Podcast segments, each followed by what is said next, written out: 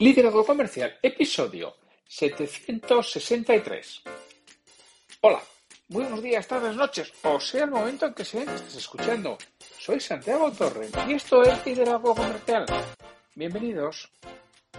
Ya sabes que este es el podcast que tienes de lunes a viernes que está pensado para que cualquier persona que esté frente a un equipo dé un salto en su cualificación profesional y consiga mejores resultados con menos esfuerzo. Y que yo soy Santiago Torres y que tengo varias áreas del negocio, varias áreas de trabajo. Por un lado, trabajo con los propietarios de pequeña empresa de entre 8 y 50 trabajadores. Por otro, imparto formación a equipos comerciales. Un tercero, me dedico a ayudar a las empresas a que trabajen sobre sus procesos comerciales, los piensen de nuevo y ejecuten acciones que quizá hace mucho tiempo que no han eh, realizado y lo hagan siempre acompañado de alguien que, bueno, pues lleva ya unos cuantos años en esto nos puede dar buenas orientaciones y buenas pautas. Esta mañana estaba haciendo una, una visita, una visita comercial. Una persona de mi equipo de network me había puesto en contacto con otra con la que entendía que teníamos que hablar. Y hablando con ella, me decía, oye, a mí lo que me interesa mucho, yo tengo el equipo muy, muy, muy disperso, me interesa mucho porque eso hacemos muchísimo clases, clases prácticamente todos los viernes impartimos alguna clase relativamente corta, una formación corta, tú impartes esas clases online. Y, es una cosa que yo aquí, por ejemplo, pues, ni lo comento. Y es una de las cosas que desde, bueno, pues desde la pandemia, no nos vamos a engañar, se está haciendo, estoy haciendo muchas, bueno, muchas. depende, muchas épocas es que es muy relativo, pero es una parte de mi actividad que está en crecimiento. Y mira, tienes la información en santiagotorre.com barra clases. Digo, mira, voy a comentarlo hoy en el podcast, ya que se lo he dicho a ella. Digo, mira, pues sí, mira, en santiagotorre.com barra clases tienes ahí la información que, ¿qué hago? Bueno, ahí verás no sé cuántas tengo, 12, 14 o 16 clases distintas, que fundamentalmente es una hora de clases y media hora de preguntas y respuestas. Es una clase en directo que eso, que busca eh, muy, dinámica, con mucha motivación, pero siempre con fundamentos básicos claros y luego esa media hora de preguntas y respuestas que lo que vamos a hacer es aplicar esa parte teórica a, realmente al caso concreto del equipo comercial. Bueno, pues ya sabes, si te interesa para tu equipo, además el precio es realmente asequible y razonable, lo tienes todo en la web. Ahí tienes, pues en santiagotorre.com barra clases, ahí tienes, bueno, una propuesta diferente que está funcionando muy bien. De hecho, tengo algún equipo en el que doy esas, clases ya de forma sistematizada. Hemos decidido hacer un, programa, en este caso son de, de, 20 clases, que va a ser a medio largo plazo, no es todas las semanas, con, con este equipo. Es un, es un programa prácticamente a un año en el que vamos haciéndolo bueno, y, acabaremos con formación presencial en, en su convención de, ventas. Pues hoy es el miércoles 17 de noviembre de 2021. Los miércoles es el día en que abro mi podcast, los episodios a, otros. Y hoy quiero responder una serie de preguntas que tengo por ahí, se me han ido acumulando algunas y quiero responderlas.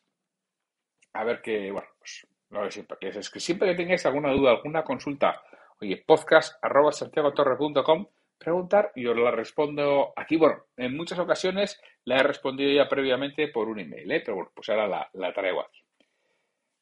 la primera que traigo es... Hola Santiago, lo primero es agradecerte el esfuerzo diario que realizas para traernos contenido de calidad. Que sepas que escucho todos los episodios en el coche entre visitas y me tienes súper enchufado. A Leo. Resulta que tiene una discusión, bueno, un intercambio de opiniones con mi jefe, porque consulto LinkedIn en el trabajo. Quisiera saber tu opinión sobre ello y sobre cuánto tiempo es razonable hacerlo. Muchas gracias, Antonio. Antonio, vamos a ver, depende. Depende de cuál sea tu trabajo. En principio, para mí, LinkedIn, bien gestionado, es una herramienta de, prospección fantástica y fenomenal. Creo que ya me lo habréis oído aquí muchas veces. Hay por ahí alguna, algún episodio, si los buscáis, de, de podcast que hablo sobre LinkedIn y lo y lo detallo mucho más. Bueno, estaba pensando que hay uno que, es de una hora, pero era uno de los episodios premium de cuando tenía la membresía de liderar y vender. Y bueno, eso era solamente para los miembros y era un episodio de una hora, una clase que además gustaba mucho. ¿eh? De esa recibí muy, muy, muy encima cuando estuvo en la, en la membresía, porque además de la clase tenía un cuaderno de trabajo.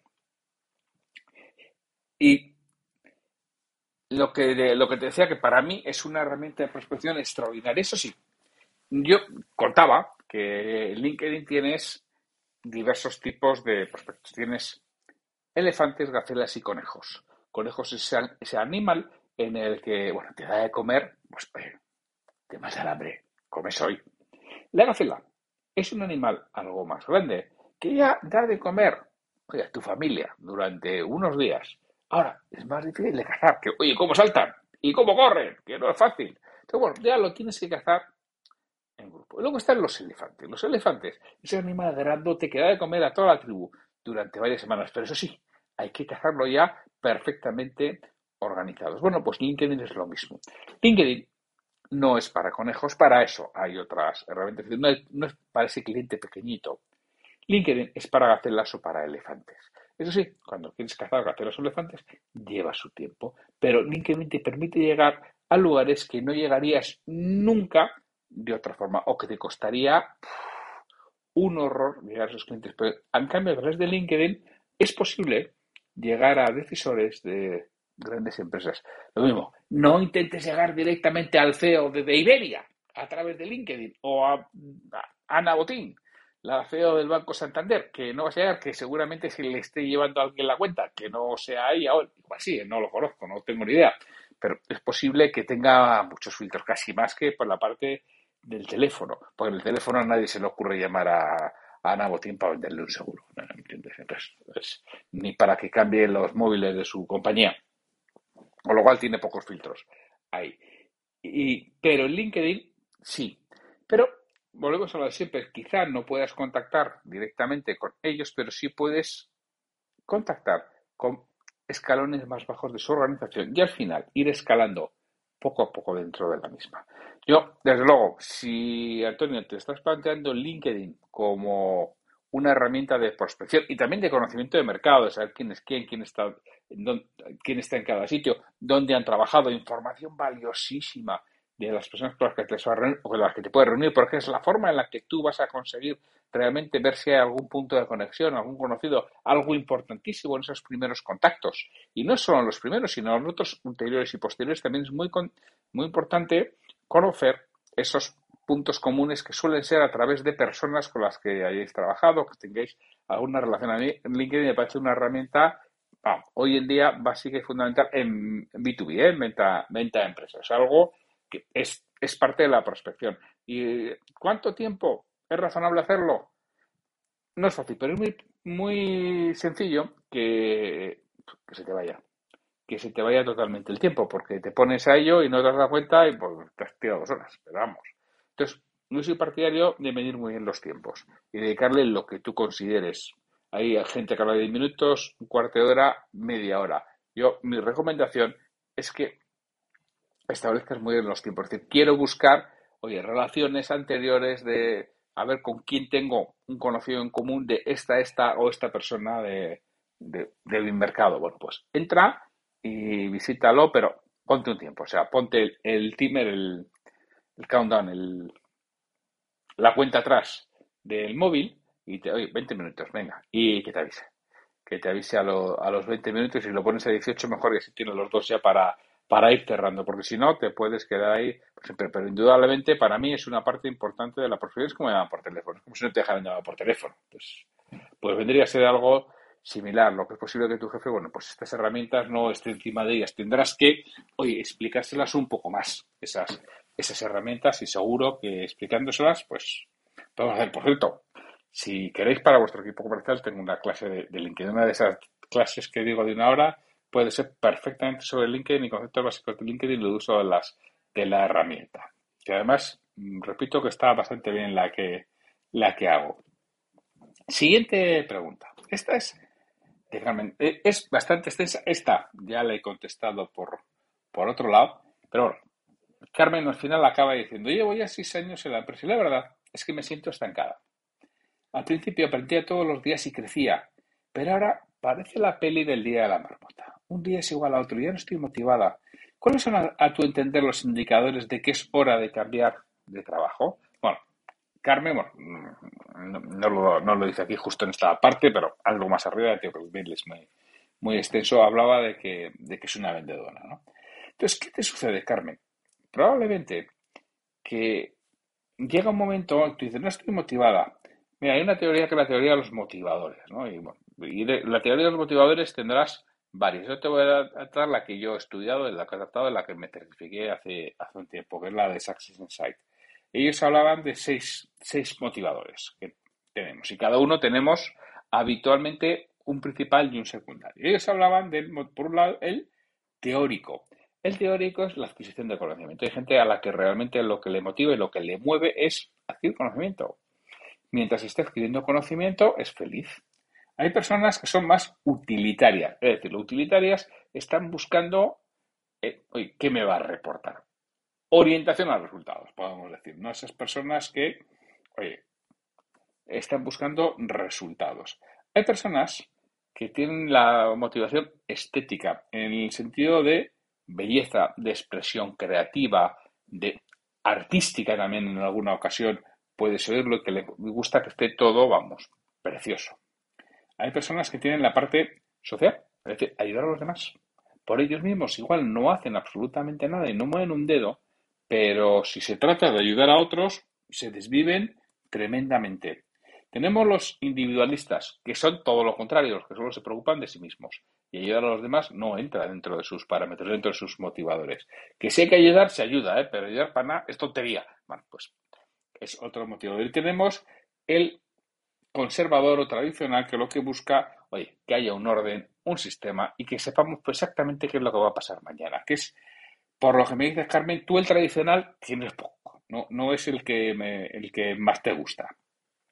Entonces, seguramente, eh, fíjate, voy a leer lo que, lo que me dices. Al principio aprendía todos los días y crecía. Creo que tienes una parte de teórico muy importante. Te gusta aprender, te gusta llegar a un sitio en el que adquieres conocimientos. Es posible que después de, seis años dices que llevas en la empresa, que después de, llevar seis años ya no aprendas nada. Y para ti es, un motivador importante. Eh, parece el, día de la armota, ¿no? No te gusta estar todos los días igual. A tu entender, ¿cuáles son los indicadores de que es hora de cambiar de trabajo? Mira, los indicadores de que es hora de cambiar de trabajo, es, este es uno de estos cuando ya realmente te cuesta ir a trabajar. Pero ojo, que es posible que sencillamente hayas perdido la ilusión y la puedes recuperar. Igual la puedes recuperar, que no sé si es posible en tu empresa, la puedes recuperar, oye, abriendo nuevos mercados o llegando a nuevos productos. Es la forma en la que puedes recuperar. ¿Por qué? Porque te va a obligar a conocer esos mercados, te va a obligar a conocer esos productos, te va a ayudar a crecer, qué es lo que estás buscando tú. Entonces, bueno, quizá no sea el momento de abandonar la empresa, siempre y cuando, repito, tengas una posible, un cambio horizontal a una nueva línea de negocio, a un nuevo producto, porque muchas veces si tú propones a tu jefe, oye, ¿no habrá alguna nueva línea de negocio, algunos nuevos productos que se puedan introducir? Oye, pues es posible que si alguien con, con ilusión, con ganas y además que ha que ha demostrado que tiene capacidad de aprendizaje, se plantea el traer una nueva línea de negocios y ponerte a frente, quizá no al 100% de tu tiempo, pero sí en un tiempo que ya te compense y haga que recuperes esa ilusión. Porque sí, para mí indudablemente es uno de los indicadores que te está diciendo que, oye, es el momento de empezarse a plantear cosas. Yo no digo cambiar de trabajo, pero sí empezarse a plantear cosas. Juan Ángel, Santiago, soy un recién llegado a tu podcast, aunque me estoy poniendo al día. Escucho cada día dos o tres. Bueno, no todos, pero sí los que tengo que viajar, que son muchos. No sé si has hablado ya sobre ello y quieres saber tu opinión sobre el peso de la emocionalidad y el de la racionalidad en la venta. Últimamente está muy de moda decir que todo es emocional, pero no es lo que yo veo en mi sector, que es fundamentalmente el de la construcción y que se basa muchísimo en el precio. Y además, es muy difícil conseguir un cliente nuevo porque le pasan tu oferta a su proveedor, que siempre la iguala y se lo lleva. ¿Qué opinas? Bueno, Juan Ángel, bueno, sí, yo he hablado muchísimo, de hecho tuve una sección o una serie de, episodios que la puedes buscar por irracionalmente predecibles, porque había bastantes, en los que profundizaba mucho en esta parte de emocionalidad y racionalidad. es cierto que hay sectores que aparentemente son menos emocionales. El de la construcción es uno de ellos. Efectivamente, en la construcción el precio es un factor determinante, no en toda la construcción, ¿eh? pero en muchas. Si estamos hablando de obra en concreto, bueno, pues es, complicado. Pero fíjate que me estás diciendo que es difícil conseguir un cliente nuevo porque quieren estar con el actual. ¿Eso es emocional o es racional? Estar con el actual. Entonces, es racional porque es emocional. Estás confiando en que te va a dar los mismos rendimientos que te ha dado hasta ahora. Ya sabes tú, esto es como los, los rendimientos bancarios, ¿no? Rendimientos pasados no aseguran rendimientos futuros, pero para esa persona sí, porque emocionalmente está unida a su proveedor, está cómodo con ese proveedor, sabe lo que va a suceder con ese proveedor, o cree que sabe lo que va a suceder con ese proveedor, con lo cual quiere seguir con ella. Que eso es absolutamente emocional. ¿Cómo te tienes que ganar a, la persona? Desde luego, desde la vía de la emocionalidad, no de la racionalidad. En la racionalidad, vas a perder siempre, pero como dices tú, le igual la oferta, pero que seguro que no es la misma y seguro que lo hace distinto, pero da igual, no te da la oportunidad de probar, porque a los efectos de él, que están hablando a nivel racional, es lo mismo y la oferta es exactamente igual, con lo cual tú tienes que basar tus ofertas en aspectos diferentes, en aspectos emocionales, que tu actual proveedor no sea capaz de cubrir. No es sencillo, tendría que trabajar contigo en concreto ¿eh? para verlos porque no conozco ni tu producto ni, ni verlo. Pero bueno, esto yo, mira, aquí yo te voy a recomendar un libro que está muy bien, que es Venta por Valor de Josué Gadea, te puede dar pistas sobre estos aspectos, de cómo transformar una oferta racional en una, oferta emocional, que, que está realmente, que es la, la, parte en la que seguro que tú tienes que estar. ¿Eso me va a garantizar que voy a conseguir lo que deseo? No, ni de coña. Lo que te voy a garantizar es que vas a tener resultados más veces que antes, sin más. ¿Cuántas? No lo sé, pero más veces que antes.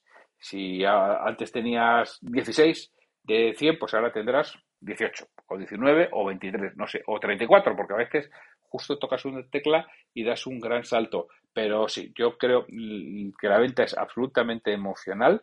Hay una parte racional, es decir, la venta, la decisión es emocional, pero se justifica con la lógica. Tiene que haber una lógica detrás. El problema es cuando nos vamos a, no, es que es todo racional y entonces voy todo a números. Ahí estás perdido. Ahí te van a ganar siempre otros. O sea, tú te puedes defender si eres el proveedor actual, pero otros te van a ganar siempre. Con lo cual, bueno, yo creo que es mucho más emocional. Voy a contestar la última, que además esta última ha ido rápido porque quería que me quería que entrara. Y además es que es larga, ¿eh? la leo que es larga, que es Jaime. Jaime, hola, lo primero que quiero es darte la enhorabuena por el podcast. Quiero ver si me puedes ayudar. Después de unos años en el departamento comercial, hace dos, el director de una de las líneas de negocio se fue a la competencia llevándose con él a casi todo el equipo y los clientes.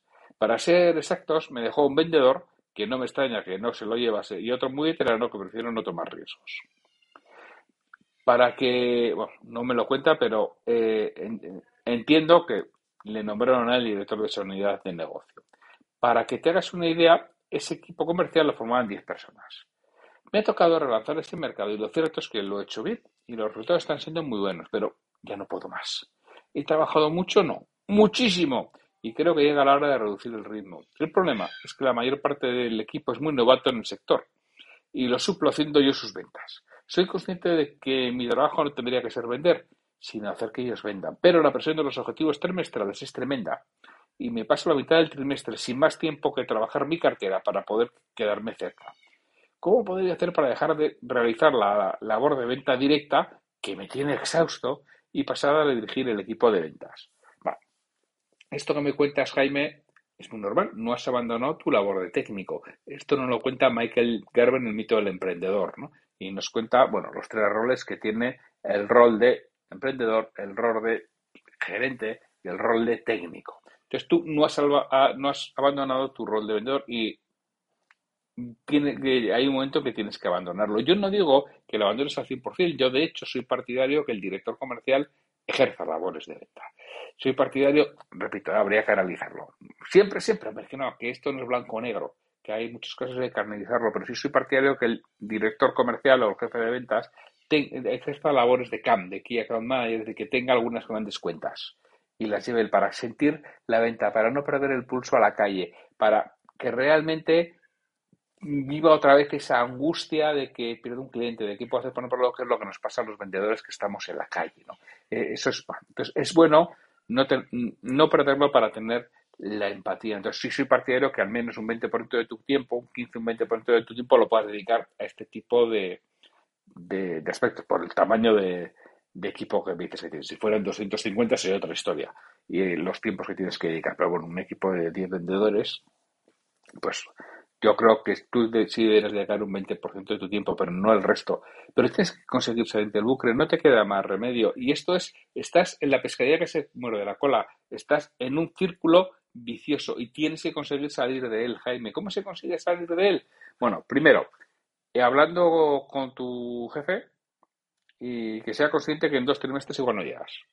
Igual te quedas más lejos. Te lo tiene que permitir, pero lo tienes que decir es que si no, yo reviento. Y el día que revienta, entonces sí que tenemos un problemón muy gordo. Porque tienes que hacer crecer a las personas que están en ese equipo. Y solo las puedes hacer crecer si les dedicas tiempos de calidad, si les enseñas lo que tú sabes, si les vas delegando a esos clientes que tú estás vendiendo, se los vas pasando, porque además es que esta bola cada vez se hace más grande, porque los clientes no quieren tratar contigo, cuando los cambias no quieren contigo, menos si no tienen una amplia experiencia en el mercado. Entonces acabas haciendo, siendo el hombre orquesta, acabas llevando tú todo, acabas haciendo de camp, de vendedor, de director comercial o de jefe de, unidad de negocio, vamos. Acabas y te aseguro que eso está bien, dos años, vale, dos años se puede aguantar, pero ese ritmo no se puede llevar, ¿eh? Ese ritmo te destroza y te destroza física y psicológicamente, con lo cual es, oye, concienciate de que igual hay dos trimestres que te quedan lejos, pero eso sí, tienes que dedicar tu tiempo, primero, tienes que tener vendedores ya cualificados, no sé cómo haces la selección, no sé cómo haces el plan de acogida y el acompañamiento inicial, que para mí es clave, pero sí debieras tener un equipo al menos de tu equipo eh, que el 70 al 80%, es decir, 7 u 8 ya sean profesionales cualificados en el sector. Que todavía les quede camino por recorrer, sí, pero, hombre, que ya sepa dónde piensan, que puedan ir solos, que no tengan que ir de la mano a todos los sitios. Entonces, ahí, en ese momento es cuando ya te lo puedes plantear, si llevas dos años creando el equipo, bueno, también ya empiezas a tener clientes que tú los puedes ir derivando. Ahora empieza por aquellos que sean susceptibles de cogerlos, porque además luego lo que vas a necesitar es una o dos personas de apoyo. Tú no lo puedes hacer todo. Habrá una o dos personas de apoyo que son las que van a tener que trabajar y hacer crecer al resto, que van a tener que dedicar parte de su tiempo también a darte a ti soporte para que crezcan el resto de personas. Bueno, pero para esto hay que hacer un plan detallado, o hay que bajar, coger lápiz y papel, y, bajar a hacerlo. Lo mismo, pues este tipo de cosas las hago yo. Hay veces que me contratan precisamente para esto, para diseñar este proceso, cómo se pueda realizar y hacer acompañamiento habitualmente durante estos.